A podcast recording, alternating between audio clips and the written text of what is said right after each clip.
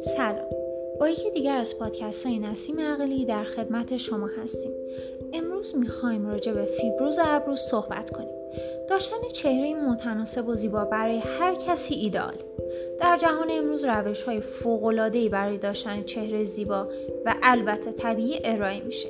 یکی از این روش ها فیبروز ابرو تا به وسیله اون نواقص ابرو برطرف شه طوری که طبیعی جلوه کنه فیبروز ابرو یکی از روش های زیبایی چهره و ابروهاست که امروز طرفداران زیادی داره این روش یه روش علمیه و به صورت نیمه دائمی بوده و برای رفع نواقص ابرو انجام می شود. ماندگاری اون به عواملی مثل نوع پوست، عمق انجام فیبروز ابرو، تغییرات هورمونی و غیره بستگی دارد. فیبروز با استفاده از نوع قلم انجام می شود.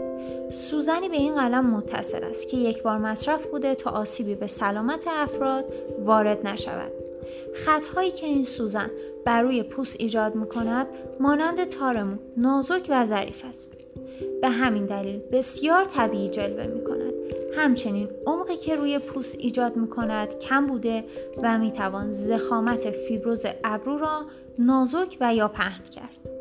از جمله مزایایی که فیبروز ابرو دارد می توان به ایجاد تراکم بالای ابرو، پاک کردن راحتتر نسبت به سایر، التهاب کمتر، هزینه نسبتا متناسب، وجود مدل مختلف، حالتی ظریف و طبیعی، ایجاد قرینگی برای ابرو و غیره اشاره کرد. سپاس از همراهی شما.